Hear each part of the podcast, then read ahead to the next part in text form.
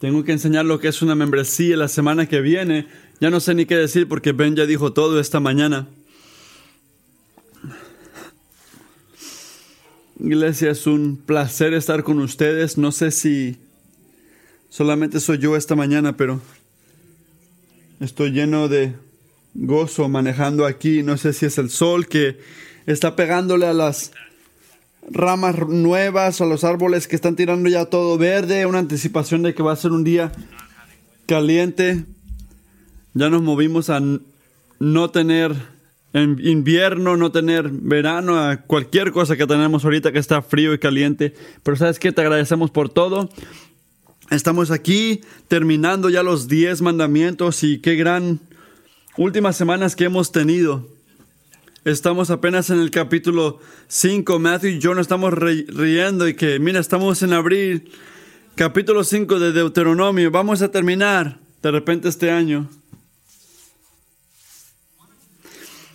Uno de los titanes de la historia en la iglesia, su nombre es Agustín, que se hablaba mucho, que lo refieren como San Agustín, y mucha gente le decían también Augusto pero están hablando de la misma persona. Este señor que era teológico vivió en la cuarta y quinta uh, centuria. Y no es una exageración decir que es el hombre más importante, el teológico más importante en este lado de la resurrección. Vivió increíblemente, el Señor lo salvó y escribió y siguió agradeciendo a Dios las letras más impactantes y la naturaleza de nuestra fe desde el nacimiento de la iglesia, pero no solamente era un, un, teológico muy conocido, no nada más respondía controversias, cosas en el mundo. Entiende esto, tenemos pastores que dicen cosas aquí o por allá o te conocen en la ciudad o alguna denominación. Agustín estaba escribiéndole a todo el mundo. Pero no solamente era un teológico muy conocido, mi parte más favorita era que era un pastor de una iglesia local. Agustín era pastor de una iglesia pequeña en una tierra pequeña de Gipón, que es ahorita Algeria. Así que los Krugers, el teologio, el, el teologio más grande viene de su tierra. Teólogo. Y la área, área que él pastoreó fue muy pequeña. Era un pastor en un lugar muy pequeño, pero estaba hablándole al mundo y estaba defendiendo el Evangelio y hablando del Evangelio. Y había muchas iglesias a su alrededor que estaban predicando algo falso.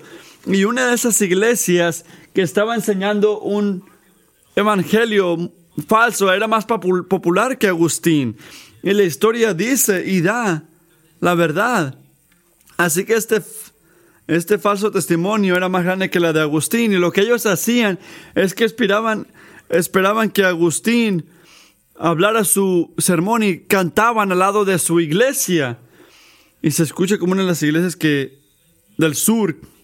Pero él fielmente predicaba y predicaba seis a doce veces a la semana. Él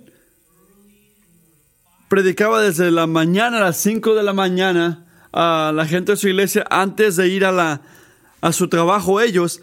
¿Qué perspectiva le da, le da este, a Estados Unidos, a la gente que yo no quiero predicar a las 5 de la mañana? No vengan aquí a las 5 de la mañana, yo no voy a predicar a las 5, pero qué perspectiva. Todo esto para decir que Agustín era un señor de alto peso en teología y un pastor que le, que le daba a todo, se, enfocaba y amaba lo que hacía y, y él habla mucho de los diez mandamientos. ¿Cómo él concluyó los diez mandamientos? ¿Cómo lo concluyó? De ética, de cultura hacia la gente de Dios. Él dijo esto. Ama a Dios y haz lo que quieras. Profundo. Ama a Dios, haz lo que quieras. Esta mañana, el texto de esta mañana lo podemos ver en Deuteronomio 5, versículo 21. Esa es la palabra de Dios hablándonos a nosotros esta mañana. No codicies la esposa de tu prójimo, ni desees su casa, ni su tierra, ni su esclavo, ni su esclava, ni su buey, ni su burro, ni nada que le pertenezca. Así que aquí estamos, incluyendo poniendo nuestro tiempo en el, mandamiento, aunque el resto del, libro de Deuteronomio, los diez mandamientos se van a ver por aquí o por acá, van a ser aplicados y ilustrados en el resto de nuestro tiempo en Deuteronomio.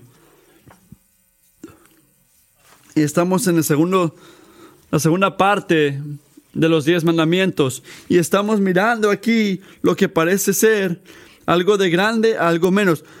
obedece a tus padres, no mates a la gente, no, no mientas y ahora no desees lo que no es tuyo. Y parece que matar y, adulterio están sobre, la, eh, sobre este, codiciar cosas, porque puede ser matado por robar o por este, matar, pero por codiciar a alguien, no, no hay un maltrato por eso, no te, no te mataban por esto. Pero ¿cómo es conectado? ¿Qué podemos decir de esto? En primer lugar, aunque matar y el adulterio son grandes, uh, codiciar están parados diferentes a los demás. Y esta es mi pregunta para ti. ¿Puedes ver la diferencia entre codiciar y el resto de los otros mandamientos que ves en el, en el principio. ¿Cuál es la diferencia entre matar, adulterio, robar, mentir y codiciar? Con codiciar. En, el en los diez mandamientos, Dios le está hablando a los deseos internos del hombre, no acciones externas. Este mandamiento es una provisión de sentimientos pecaminosos. Pero Caleb, yo fui a la iglesia los domingos y mi maestro, que fue increíble, y me enseñó que el Señor no le importa al corazón hasta que llegamos al este, Nuevo Testamento. Pero si leemos el texto, ¿qué dice la escritura? ¿Qué, ¿Qué, le importa a Dios? Christopher Wright, un escritor, dijo esto. Deuteronomio se ocupa de caracterizar un código cultural en el que los motivos y los deseos, las intenciones y las actitudes tienen una gran importancia. Toda la, toda la retórica, el estilo dictado y exhortatorio, los llamados urgentes, las promesas entusiastas y las advertencias espantosas se dirigen precisamente al corazón y la mente, al mundo interior de la voluntad y del propósito. No hay nada sorprendente, por lo tanto, en que el décimo mandamiento se publique en la misma dirección. Así que iglesia, la gran promesa es que Dios no cambia, Él es el mismo ayer, hoy y para siempre. No está en proceso, no está adaptándose, siempre le ha importado el corazón de su pueblo, el corazón que Él creó y lo, le puso en el hombre. Pero no solamente eso, codiciar el, pecado ese es muy diferente al segundo tableto, pero también se habla del primero. El Nuevo Testamento describe codiciar ese adulterio. Así que está conectado en esto. Cuando quebramos el décimo mandamiento, quebramos el primero. Todo regresa. Así que aquí estamos, estamos parados en el final y estamos llamados en muchas maneras a obedecer el principio. Qué artístico, ¿verdad? Gracias Moisés por esto. No es algo seco, es algo hermoso, como el último se conecta al primer mandamiento. Así que el enfoque de hoy es este. Tres puntos principales. La codicia rechaza la bondad de Dios. El contentamiento se encuentra en las riquezas de Cristo. Y en tercer lugar, guarda tus afectos Jesús, porque solo en Él se encuentra el contentamiento. Guarda sus efectos para Jesús, guarda tus efectos. Que ver el punto número uno. La codicia rechaza la bondad de Dios. Tenemos que empezar al definir qué es codiciar, cómo defines codiciar. Esa es la definición de Caleb Collins. Codiciar es el deseo para algo que no es tuyo. Es todo. Codiciar es que el deseo malo de querer algo que no es tuyo, sea la esposa de tu vecino, su casa, su servicio, su negocio, cualquier cosa que pueda hacer.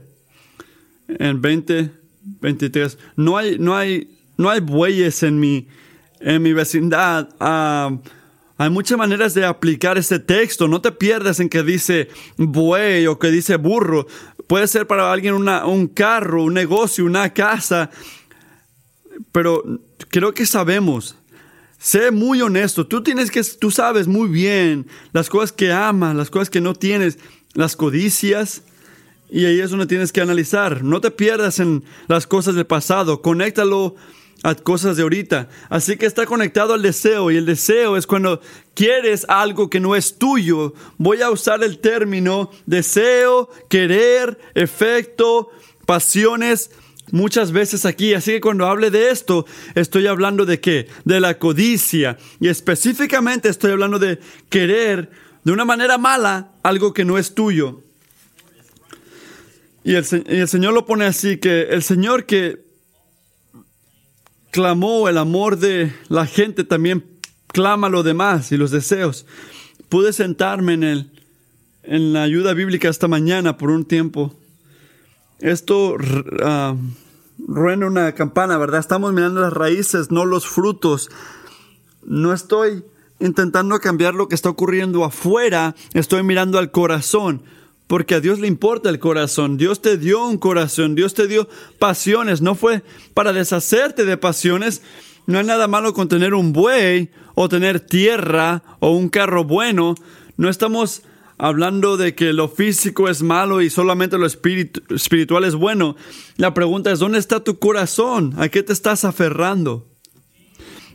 Santiago en su letra Miramos ya Santiago 1 al principio de esta mañana. Si no puedes, si no has considerado la, la clase de los domingos, debería de ir la semana que viene porque fue un gozo mirar esto. Mi sermón ya fue predicado a través de las obras que están ocurriendo en esa clase, pero Santiago dice en el capítulo 4, dice estas palabras, que nuestras pasiones, nuestros deseos son la raíz de nuestro problema cuando escribe esto. ¿De dónde surgen las guerras y los conflictos entre ustedes? ¿Tú sabes por qué las iglesias se dividen? ¿Por qué no hay unidad? ¿Tú sabes por qué pecas? No es precisamente de las pasiones que luchan dentro de ustedes mismos. Desean algo y no lo consiguen. Así que matan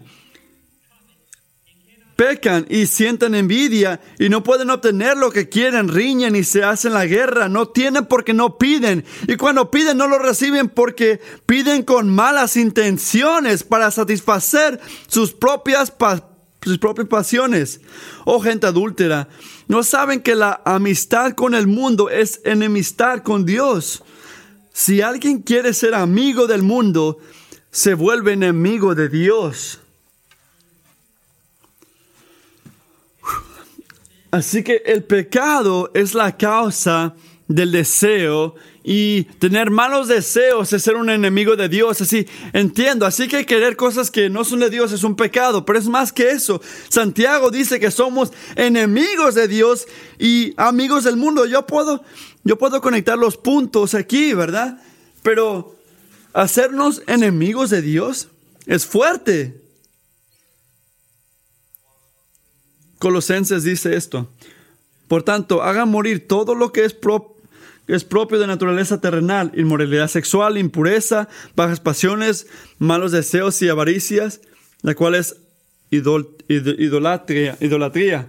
Así que cómo ser, este, cómo codiciar nos hace idólatras. ¿Qué está detrás de ser, ah, qué está detrás de codicia? Está la ser idólatra. Si no fuera por ustedes, me, hubiera escapado con eso, dirían algunos. Nuestros corazones están buscando gozo, alegría, algo bueno. Nuestros corazones, como dice un escritor, son um, idólatras que nunca se apagan. Y cuando nuestros corazones encuentran algo que pueden llamar bueno y alabarlo, vamos a tener el deseo para esa cosa para jóvenes adultos. Me dan lástima porque Ustedes luchan con este mandato. Ustedes se han movido de estar bajo el cuidado de tus padres, tus padres diciéndote qué hacer, qué debes de querer, qué necesitas querer, qué deberías de hacer, y empiezas a buscar a la izquierda, a la derecha, miras a tus padres, van a estar orgullosos de mí, hay cosas que están compitiendo tanto, miras a gente que ya terminaron su educación y la siguen buscando, algunos pagan sus padres y tú aquí estás trabajando tres trabajos para pagar tu educación, educación ¿Cómo me siento yo ahí? Sabes que alguna gente está casados y tú no estás casado. Tú ves que alguien tiene una casa y tú no tienes una casa. Tú ves que alguna gente maneja carros buenos y tú no. Tú ves que alguien tu edad está empezando una carrera grande, está lleno de conexiones y tú no tienes conexiones. Este hombre o mujer en la iglesia lo quiere tanta más gente que a mí. Hay tantas circunstancias para ti, joven, que está arraigada para llevarte a pecar. Algo que te promete bien, bueno, ese ídolo puede capturar tus, tus efectos, ser uh, rico, estar enfrente de la gente, que la gente te conozca, que la gente conoce como el, alguien carismático de matrimonio, en la parte de atrás de tu cabeza, tú te casaste unos años antes y tal y tal, este, quieres ser el ejemplo en la iglesia por cómo se ve un matrimonio bueno, tú quieres que la gente te llame y, la gente mayor que te digan, tú sabes, yo quiero que seas como tal y tal, que él salió con tal y tal. Queremos, tenemos deseos que no hemos checado, que no le hemos puesto ante Dios, que nos pueden llevar a pecar. Nuestros ídolos, los deseos, están unidos a un tipo de alabanza egoísta. Y queriendo alabarte a ti mismo, esa es la alabanza que está ahí. Si quieres satisfacer lo que está dentro de ti, hacer un gran nombre para ti mismo y queremos que otros lo reconozcan.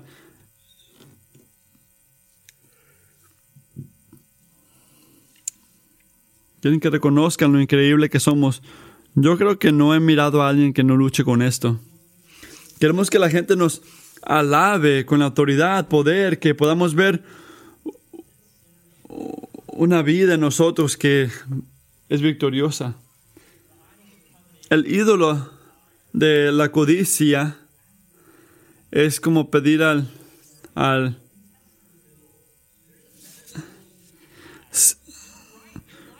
lo que tú piensas cuando te, la gente de codicia piensa que no es, no, no es justo. Yo también tengo que tener este tipo de carro, este tipo de casa. Así que lo que haces es que haces ah, validez.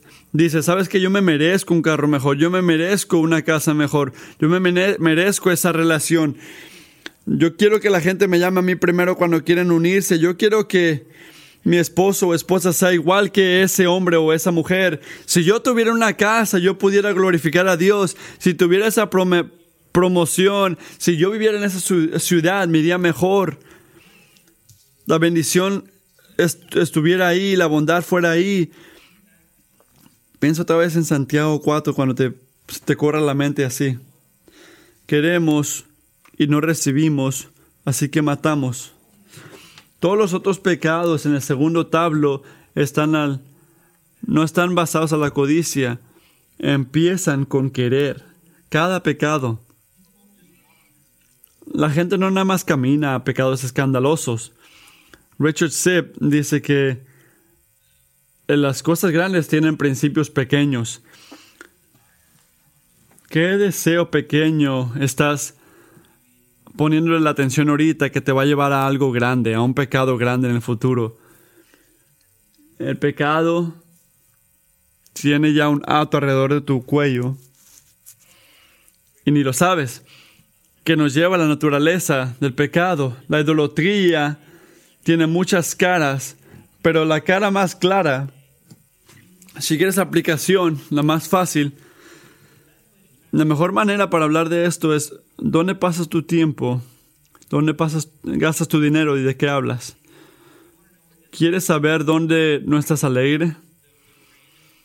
¿Qué es la fruta más grande de la codicia?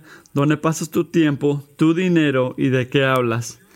Porque si tu ídolo es lo que la gente piensa de ti, vas a ver su testimonio en el calendario, en la cuenta de banco, en lo que hablas. Si tu ídolo es una carrera increíble o sientes el poder de una voz autoritaria, puedes ver este testimonio de la bondad de ese ídolo en el servicio de la iglesia, de tu tiempo, en las conversaciones que tienes. Igual como Ben vino aquí y dio un testimonio a la bondad de, de Dios, nosotros también, amigos, tenemos servicios iglesia cada día, cada momento, y damos testimonio y le damos el micrófono a nuestros deseos. ¿A quién le estás dando tú el micrófono? ¿Qué está testificando tu corazón? ¿Qué te da tristeza? No estoy diciendo que cuando tu perro muera que no llores, pero lo que estoy diciendo es que cuando algo no te va bien y si le pones la atención y notas, ese fue un deseo que no fue bueno. Yo estaba poniendo lo que yo le tenía que poner a, a Cristo a esta cosa. Puse mi efecto en esta cosa, no en Cristo. Una de las fallas más grandes que ocurre en la comunidad cristiana son esos que dicen, bueno, yo sé, yo sé, en la iglesia no debería decir que yo quiero un Lamborghini. Entiendo, no voy a pedir un Lamborghini. Sé que no voy a querer una casa de 10.000 pies cuadrados. Así que lo que hacemos es la cosa más respetuosa. Y decimos, no queremos, no queremos eso. Yo no quería eso, yo no quería ese carro, esa casa, esa relación. Es como, podemos encontrar a alguien que, que, que, que desea algo y sabes que ni siquiera quería muchos amigos. No quería una casa no quiero una carrera increíble sin que me paguen. Yo prefiero ser esto o eso. Bueno, la universidad no fue mi cosa, así que no importa. No quería, nunca que quisiera un perro. Iglesia, es porque eres una persona de gatos. Los deseos están ahí todavía. Todavía quieres algo, solamente quieres algo diferente, una manera respetuosa de un deseo pecaminoso. Cada escenario no es alguien que no tiene deseo, sino que tiene otro deseo, otro deseo diferente que te da más valor en la comunidad. Así que usamos el dólar aquí, así que vamos a usar el dólar. No voy a hablar de Lamborghinis. No quiero popularidad o esto o otro. Tú sabes que todos codiciamos algo, pero no critiques a alguien porque codicia algo diferente. Y aquí está lo feo tenemos virtudes y tenemos luchas así. La codicia está agarrada al estar descontento. Una virtud que tenemos como cristianos, y lo hablo muchas veces. La virtud de humildad, cuando intentas agarrar esa cosa, cuando intentas definirlo, ya lo perdiste. Así que cuando estás aquí y dices, ¿sabes qué? No quiero eso entonces a otra, a otra cosa. Y eso es lo difícil del pecado cuando obramos, cuando buscamos hacer al lugar de vivir en fe. Todo lo que estamos haciendo es cambiando, cambiando una cosa por otra. Una cosa por otra. Porque estamos luchando con deseos pecaminosos que son pecaminosos. Cuando creemos la mentira de la, de la idolatría y seguimos este pecado, la manera que podemos pensar en esto, y esa es otra razón por la cual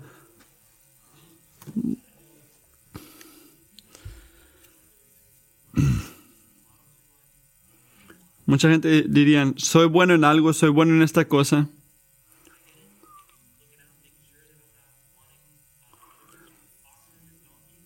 no quiero la, cosa de la gente, no quiero ese carro, no quiero esta otra cosa, diría alguna gente, pero aquí está la ilustración.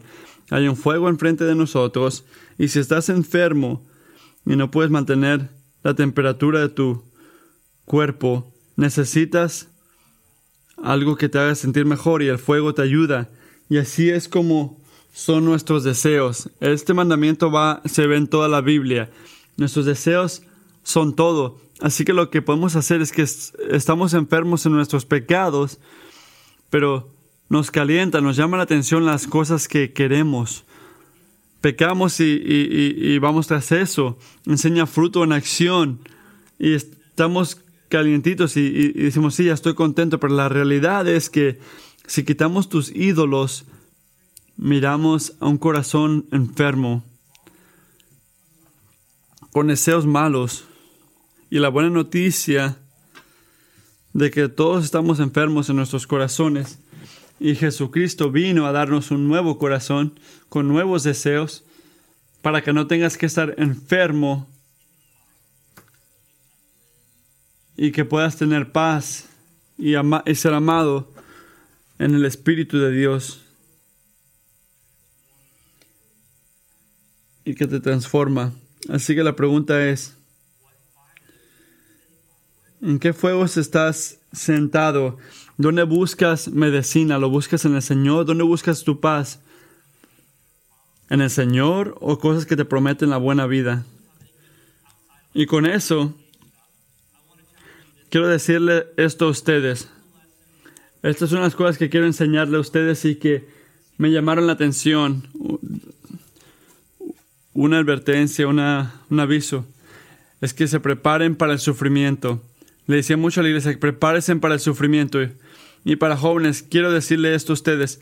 Mucha gente camina en diferentes velocidades, pero hermanos y hermanas, cuando llegamos al sufrimiento, ese es un lugar muy fértil para deseos pecaminosos, estar gente estando enojados con el Señor, buscando algo bueno en donde no lo debes de buscar, cuando sufres. Y este tiempo va a llegar, así que prepárate. Unos van a tener más profundidad, más, más tiempo ahí. Siempre se va a ver más y más diferente. Pero vamos a estar tentados como Eva en el jardín con la serpiente. La bondad no está aquí en este jardín. Dijiste que no vaya a ese árbol, ve a ese árbol. Quiero decirles a ustedes que la alegría no se encuentra en la creación, sino el creador. No se encuentra en gente apreciándote más como persona o que la gente te entienda o que te escuchen o que tengas tu identidad en cualquier cosa. Jeremías Burroughs, un escritor, escribió algo que se llama la, rara joya del contentamiento en, Cristo, en cristiano. Dice, esto. El contentamiento de un hombre o una mujer que está debidamente contento no proviene tanto de argumentos externos o de cualquier ayuda externa, sino de la disposición de sus propios corazones.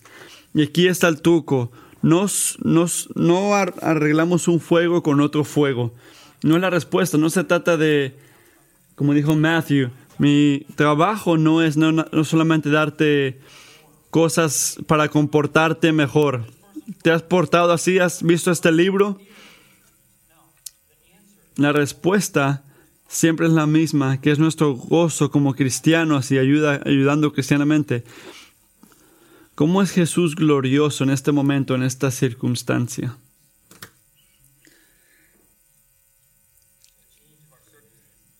Así que un cambio de perspectiva Así que ¿dónde se ve el contentamiento?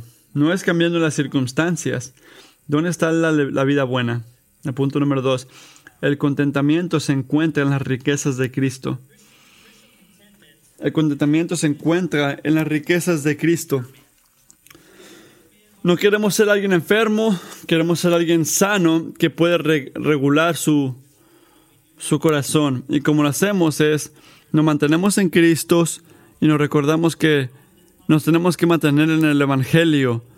Lo que ves de la codicia es que no estás en un buen lugar, no estás en un buen lugar. Y la razón por la cual necesitas ese carro o esa casa es que necesitas que algo te llene el corazón para sentirte bien.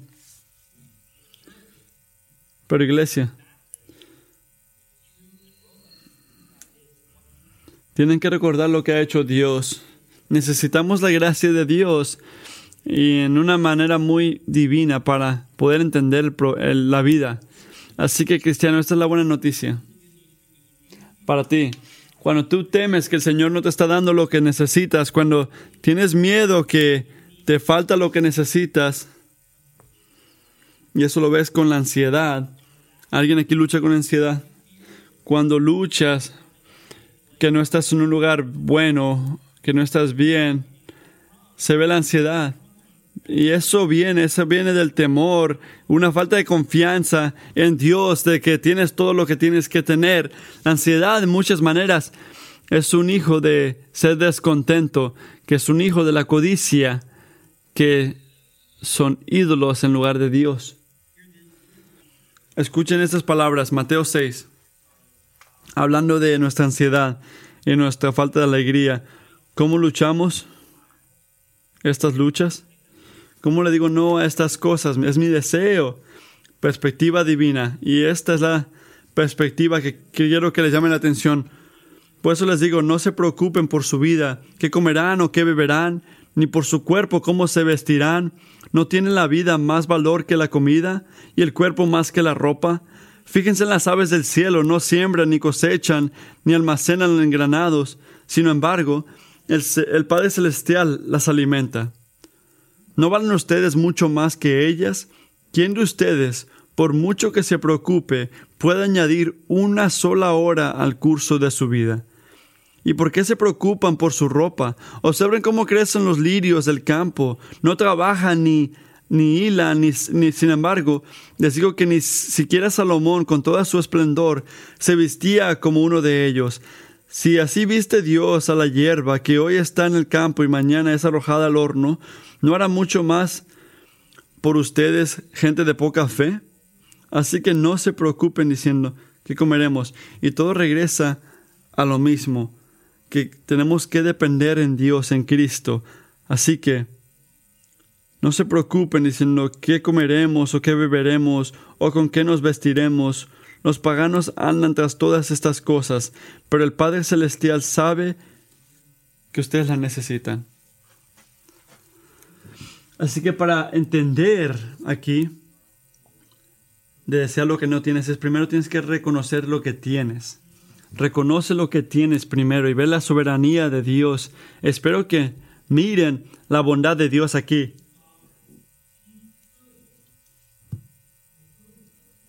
No nada más es soberano, Él es bueno. Pero más allá, Dios ama a su gente, Él le encanta proveer. Él es tu Padre en el cielo. Si Él esto hace, se hace esto por el césped, por los lirios, que no tiene un amor eh, profundo con ellos, pero cuánto más lo va a hacer por ustedes, por la gente que tiene su imagen.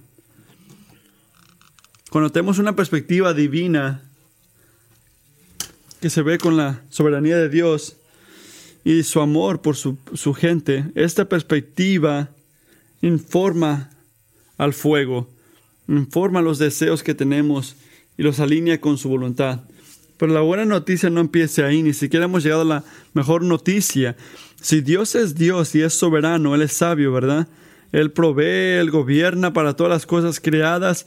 ¿Dónde dice que se encuentra el contentamiento? ¿Es cuando te da una mesa, un carro, una casa? El contentamiento está en Cristo, solamente en Cristo. Dios hizo que Cristo sea el contentamiento en nuestras vidas, basado en la obra que hizo en la cruz. Codicia va contra todo lo que significa la iglesia, es porque se burla de lo que Dios ya hizo en Cristo. Nosotros le quitamos valor a Dios en los testimonios de las otras cosas que amamos. Así que déjame llamarte la atención. Enfócate en Cristo. Así es como deberíamos de ver a Cristo. Mira Mateo 13, 44. El reino de los cielos es como un tesoro escondido en un campo. Cuando un hombre lo descubrió, lo volvió a esconder llenó de alegría, y lleno de alegría, fue y vendió todo lo que tenía y compró ese campo. Iglesia, yo pido que este sea nuestro testimonio. Yo pido que esto sea la manera de vivir. Puedes tener todo, solamente quiero Jesús, solamente quiero la cruz. Codicia va contra este versículo porque busca los deseos de su corazón pero el contentamiento ya fue proveído en la obra terminada de Cristo. Tú necesitas a alguien que te salve, tú necesitabas un Salvador, una esperanza eterna. En la buena noticia de que vino Jesús y que vivió y murió y resucitó y tomó todo su pecado y cumplió la, la voluntad de Dios, transformó tus deseos, va a transformar tu manera de ver la vida, no para odiar el mundo, sino ordenando apropiadamente lo que es más importante. No hay nada como cristianos que necesitamos más que Jesucristo. No es algo por decir, pero es la verdad, es el Evangelio. El Evangelio es que queremos queremos a Cristo y Dios en su misericordia lo hizo así, por su deseo, por ti, tu deseo por su iglesia y proveyó para su iglesia toda bendición espiritual a través de la obra de Jesucristo. Y mis deseos han sido cambiados de odio a Dios a amor a Dios, odio al vecino a amor al vecino. Tengo amor por las cosas que son de Dios y testifico para la gloria de su nombre, no mi nombre. Ese es el Evangelio para que con el salmista podamos decir esto, podrán fallecer mi cuerpo y mi espíritu, puede que no tenga un fuego, pero Dios fortalece mi corazón. Él es, él es mi herencia eterna. Dios fortalece mi corazón. ¿Qué más puedo tener? ¿Qué compite con esto? Así que, ¿cuál es el punto del sermón de Dios? ¿Qué es lo que quiero que se acuerden? Es esto. Punto número tres. Guarde sus efectos para Jesús. Porque solo en Él se encuentra el contentamiento. Jeremías, un escritor, escribió esto. El contentamiento cristiano es ese estado de ánimo dulce, interior, tranquilo y lleno de gracia que se somete libremente y se deleita en la disposición sabia y paternal de Dios en toda condición por el Evangelio, debido al Evangelio. Hermanos y hermanas, solamente porque tú eres un cristiano o porque tienes contentamiento, no significa que tú tienes contentamiento cristiano. No soy un profeta,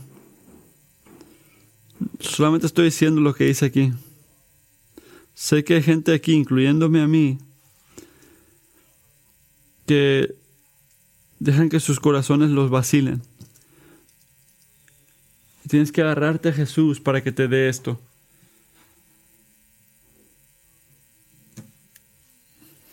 Cuídate. Cuida el tesoro de Jesús. Tesora a Jesús. Y al hacer esto, se merece vender, todo y ir a esto. Así que si Cristo es la cosa más importante, si Él es el tesoro, nos llama a nosotros a protegerlo y cuidar su pueblo. No solamente es guardiar o cuidar, es alabar a Dios. Igual como todo el pecado empieza con deseo pecaminoso, ese, esa dilotría. En el otro lado, todo lo de Dios empieza con algo de Dios, que empieza con amor y afecto hacia Dios. Y al hacer esto, sigue que alabamos a Dios al amarlo a Él, al amar las cosas que Él ama y hacer que nuestros deseos se alineen con Dios. Tiene que haber frutos en esto. Y las raíces importan aquí. ¿Cómo tienes raíces buenas? Enamórate de Dios, enfócate en Cristo. Esa es la buena noticia del Evangelio. No es una obra de matemáticas, no es un problema de matemáticas. La idea es que, mira, está esto, puedes gozarte en esto o puedes gozarte en algo mejor. Otra manera que puedo decir esto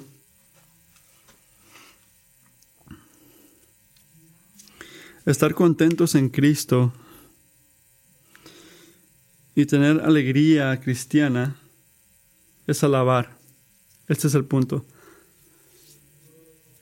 Y otra vez este escritor nos ayuda cuando escritor nos ayuda dice, ciertamente nuestro contentamiento no consiste en obtener lo que deseamos, sino en que Dios moldee nuestros espíritus a nuestra condición. Lo que está escribiendo él aquí es que cuando estamos satisfechos en Cristo, no estamos buscando a Dios para que cumpla lo que queremos nada más. Mucha gente dice, deseo tener esto.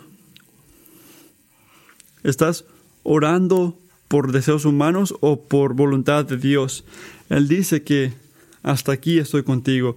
Aunque has perdido a un hijo que querías mucho, yo, el Señor tu Dios, estoy contigo en medio de un miedo de salud, cuando estás temiendo perder a esposo o a alguien en tu familia cristiano, Dios está testificando a su propio nombre, a su bondad, al decir que hasta ahí, en ese lugar, en el Evangelio reina, que Dios es rey, que su sabiduría y amor están presentes en las circunstancias más obscuras.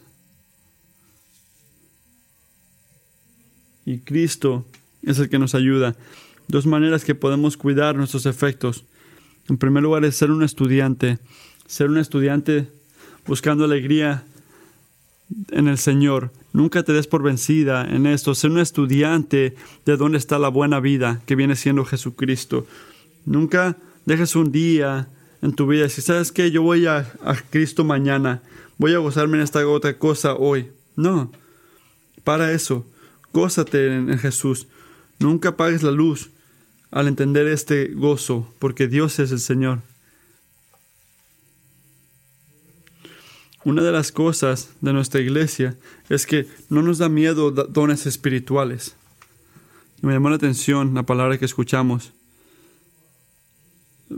Pero el Evangelio no es hacer dones milagrosos, es hacer a Dios glorioso. Y la manera que podemos hacer esto es orar, arrodillarnos y pedirle a Dios que se mueva.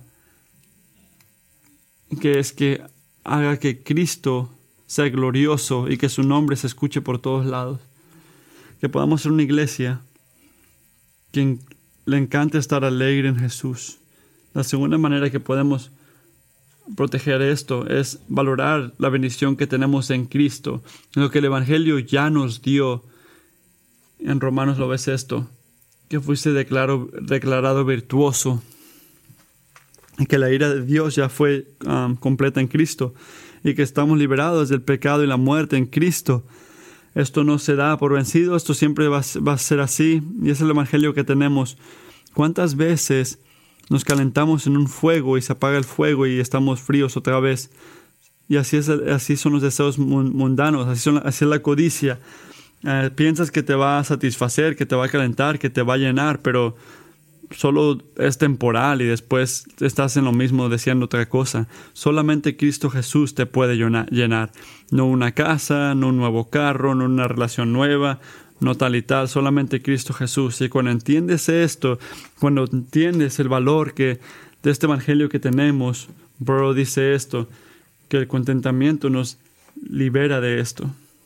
¿Por qué es esto? ¿Por qué? la alegría, el contentamiento cristiano nos, nos protege de la tentación, porque tenemos una perspectiva divina de lo que es valoroso. Y siempre ha sido así. El contentamiento nos libra de la abundancia de la tentación. El mundo lo llama tonto, pero nosotros sabemos que no es así porque Dios nos lo dio. Cuando Dios nos dio a Jesús, somos esa gente sana que no necesita medicina o un fuego. Dios nos ha llenado, ya nos dio salud, nos dio la vida buena y podemos ver el tesoro en Él. Así que si atesoramos a Cristo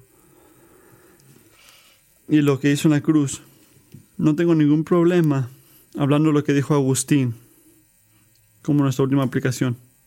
Ama a Dios, Kingsway. Y haz lo que quieras. Vamos a orar. Padre, te agradecemos que tú eres nuestra porción, nuestra fortaleza. No hay ninguna cosa mejor que ti, que conocerte a ti. Y Padre, te pedimos que abras nuestros ojos y que quites la lucha en nuestros corazones para verte, de verte, de gozarnos en ti. Haznos un pueblo que se goce en ti, que buscan honrarte a ti, te necesitamos a ti, te necesitamos tu gracia, tu amor, cambia nuestros efectos para ti. Y para esos que no te conocen, cambia sus corazones, obra en ellos para ver el tesoro que tú les das. Espíritu Santo, haz a Cristo glorioso en nombre de Cristo Jesús. Amén.